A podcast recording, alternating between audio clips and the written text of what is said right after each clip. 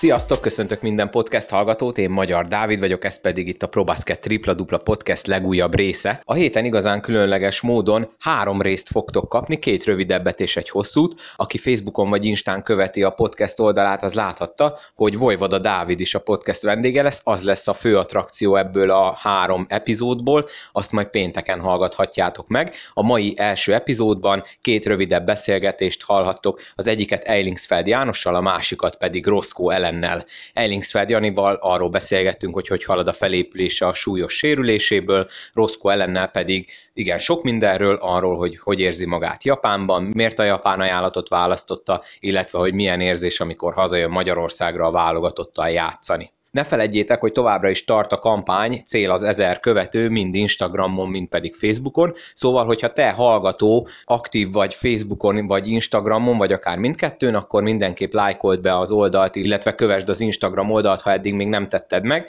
Ahol először elérjük az ezer követőt, vagy ezer lájkolót, ott egy nagyon komoly nyereményjátékot fogok majd hirdetni. Egyelőre a Facebook az utca hosszal vezet, úgyhogy előre, aki Instagramon van, ott is tessék bekövetni a podcast oldalát. Ezen felül természetesen, aki nincsen a közösségi média felületein, az abban az applikációban, ahol hallgatja a podcastet, iratkozzon fel rá, dobjon egy értékelést, csillagozzon, bármilyen véleményetek, ötletetek van, azt is nyugodtan írjátok meg nekem. Természetesen látogassátok meg a probasket.hu oldalt is, ahol jó áron tudtok Nike és Jordan márkás cipőket, kiegészítőket vásárolni. No de ennyit a szolgálati közleményről, következzen az első adag a heti három podcastből, Eilingsfeld János és Roscoe Ellen.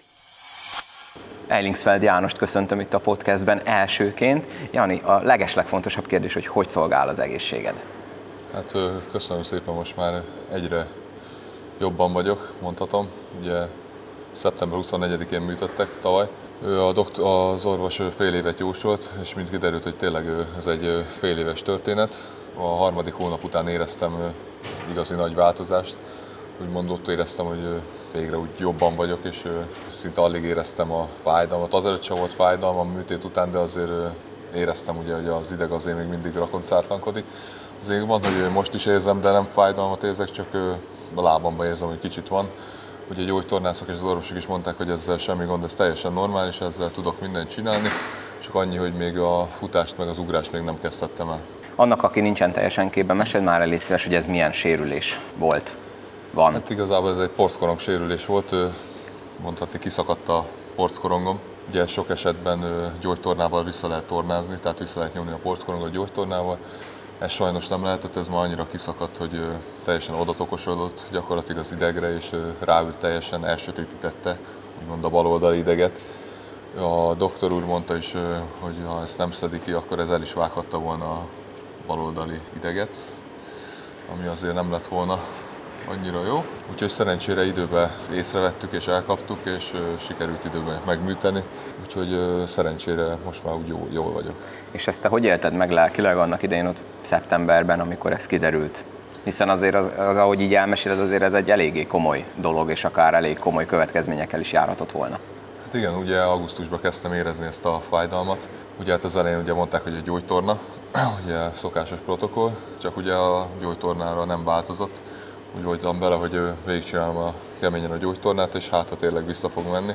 Csak jött egyszer egy hétvége, amin tényleg olyan fájdalmaim lettek, hogy azt már tényleg annyira elviselhetetlen volt, hogy rögtön hívtam Jan Pavlikot, ugye az Asinak az ügyvezetőjét, hogy csináljunk valamit, mert én ezt a fájdalmat azt már bírom tovább. És ugye akkor több orvosnak is megmutattuk, és kiderült, hogy tényleg annyira betokosodott oda, hogy műteni kell de amikor megtudtam, hogy műtét, akkor úgymond megkönnyebbültem, mert tudtam, hogy el fog múlni végre a fájdalom, mert ez tényleg ez nem mehetett így tovább. És ott ugye mondták, hogy három hónapot kell kihagyni, csak hát ugye a főorvos úr ugye mondta, hogy ez hat hónapos történet lesz, mert ez körülbelül úgy számolják ezzel, mint mondjuk egy keresztszalag szakadással. Na ott egy kicsit lefagytam, de most így műtét után öt hónappal tényleg mondhatom, hogy valóban reális ez a hat hónap.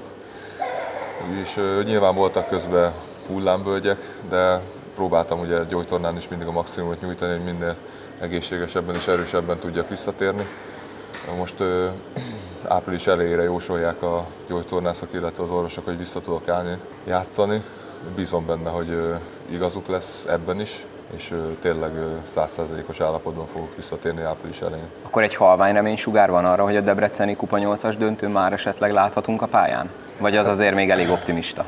Hát én, én szeretnék ott lenni, de azért nyilván nem fogok tudni egyből 40 percet játszani, vagy illetve ugye Pakson megvan a csapat, tehát kérdés, hogy egyébként hogy fog a futásokra, meg az ugrásokra reagálni, de ha jól megy minden, és tényleg megfelelő ütembe fog haladni, és tünetmentes lesz, akkor úgy gondolom, hogy keretben lehetek. Azt nem tudom, hogy Zunis Branislav mennyit fog, mennyi időt fog nekem szánni.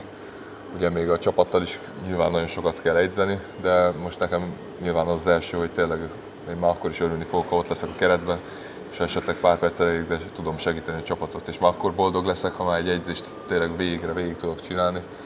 Én már azzal úgymond következő hónapban meg fogok elégedni egy ilyen sportolónak, mint amilyen te is vagy, milyen ez, amikor így fél évre kiesel a, a, abból a munkából, abból a napi szintű aktív mozgásból, amiben kb. az egész életedet leélted. Ezt mennyire nehéz túlélni? Gondolom inkább lelkileg kell ezt Hát igen, mentálisan nagyon erősnek kell lenni. Ugye ez az első egy hónap az még úgy, úgy mondom, hogy az úgy, az úgy elment, ugye az igazából feküdni kellett, meg, de a következő pár hónapban azért tényleg mondom voltak, főleg decemberben elég nagy hullámvölgyek voltak amikor ugye érzi az ember, hogy javul, aztán azt érzi, hogy mégse, aztán szerencsére januártól ugrott egy szintet, tehát sokkal jobb lett. Úgyhogy ezek, a, amikor érzem, hogy jobb, meg ugye erősödik a derekam, akkor ezek úgy átlendítenek a holdpontokon. De azért nyilván addig, meg mentálisan azért észnél kell lenni tényleg, hogy még ha érzed is, ugye akkor is meg kell csinálni az edzéseket, ugye, mert ugye ezzel tudod igazából megnézni, hogy meg ellenőrizni, hogy jó-e, meg jó úton haladsz. Úgyhogy na, vannak kisebb hullámhegyek meg völgyek, de szerencsére a feleségem meg a családban átsegít, és mivel mentálisan is azért én erősnek gondolom magam, úgyhogy én is át tudom lökni magamat ezeken a hullámvölgyeken. Még egy utolsó kérdés, visszaépülnöd a csapatba mennyire lesz szerinted nehéz, hiszen kb. pont a szezon elejét, a legfontosabb részét hagytad ki, amikor összecsiszolódik az új csapat. Nálatok is sok volt az új játékos, sőt, Pakson azóta szerintem már az ötödik vagy hatodik játékos cserét húzták meg, szóval lehet, hogy annyira nem is leszel lemaradva végül is ebből a szempontból, de mennyire lesz ez így nehéz, mennyire kell neked aztán végképp majd plusz energiát abba fektetni, hogy a csapat kémiába így beilleszd magad, hogyha visszatérsz? Hát igazából a csapattársaimmal ugye ismerjük egymást, tehát azért ott szoktam lenni hazai meccseken. Biztos, hogy nagyon nehéz lesz, nem a kémiára gondolok, hanem úgymond a visszatérést, hiszen 5-6 hónapja nem is futottam. Rosdás leszel mondjuk hát úgy. Biztos, hogy kemény lesz, de mindent meg fogok tenni annak érdekében, hogy a csapat hasznára legyek, illetve mondom nekem most az elsődleges, hogy az edzéseken, tehát végig tudjam csinálni az edzést, és ha esetleg beállok, akkor tényleg 100% tudjak segíteni a csapatnak, az két perc, akkor két perc, én akkor is boldog leszek, hiszen ezt a fél évet kibírtam, meg meg tudtam csinálni ezt a rehabilitációt, ami tényleg sokan azt hiszik, hogy nagyon könnyű, meg sokszor ugye jönnek oda hozzám, hogy nyújtogatok-e, meg gyógytornákon, tehát megnyugtatok mindenkit, nem nyújtogatások mennek, néha keményebb, mint egészségesen jó néhány edzés. Úgyhogy bízom benne, hogy lépésről lépésre vissza tudom szerezni majd az erőlétemet, és tényleg használva tudok lenni a csapatnak. Mondom, az elsődleges célom az, hogy egészséges legyek, és tudjak rendesen dolgozni. Hát, hogyha sikerül a április környékén visszatérned, akkor kb. egy vadonatúj erős igazolással fog erősíteni a paksa a középszakaszra és a rájátszásra valószínűleg. Úgyhogy ehhez kívánom, hogy így történjen, ahogy elképzelted. Köszönöm szépen. Köszönöm szépen, Jani. Roszko Ellent, a magyar válogatott Japánban légióskodó játékosát köszönhetem itt a podcastben. Szervusz Ellen! Hát köszönöm. Először is milyen újra itthon lenni, a messzi Japánból. Uh-huh.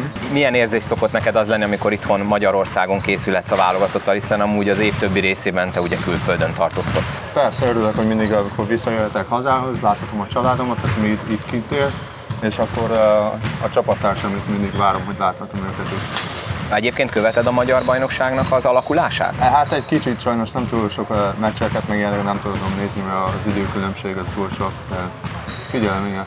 Hát a, a játékosok, akikvel játszok őket biztosan a japán bajnokságnak ugye a másodosztályban játszol. Ezt össze kéne hasonlítani, el tudnád elmesélni, hogy a magyar bajnoksághoz képest milyen? Még ha nem is nagyon játszottál ugye itthon, de azért valami rálátásod csak van. Hát igen, itthon uh, még nem játszottam soha, szóval nem túl sokat tudok róla mondani, de hát uh, ugyanúgy, uh, mint ahogy itt is felépítik a, a bajnokságot, és minden évben minden mindig jobb a, a, a bajnokság, ugyanazt próbálják csinálni a Japánba, mindig hoznak, hoznak nagyobb névű ilyen légiósokat, meg mindent.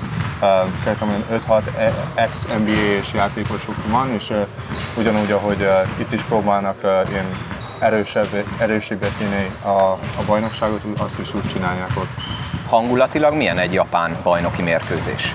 Jó, hát attól függ, hogy kit játszunk, de szokásosan másfél ezer, kétezer ember jön, de a nagyobb csapatoknál van, és én több mint 3-4-5 is ezer is tud kijönni. És szurkolásilag, mm. például válogatott meccsről ugye van rálátásod, hogy hogy megy itt Magyarországon a szurkolás, kint a japánok, mennyire szeretik így buzdítani, vagy inkább ilyen színházi körülmények vannak, hogy ülnek és tapsolnak? Hogy ne, ne, ilyen um, nagyon ilyen egyhangú, ilyen um, ilyen egybe csinálják, hogy szóval mindenkinek van ilyen uh, chant, yeah? uh-huh.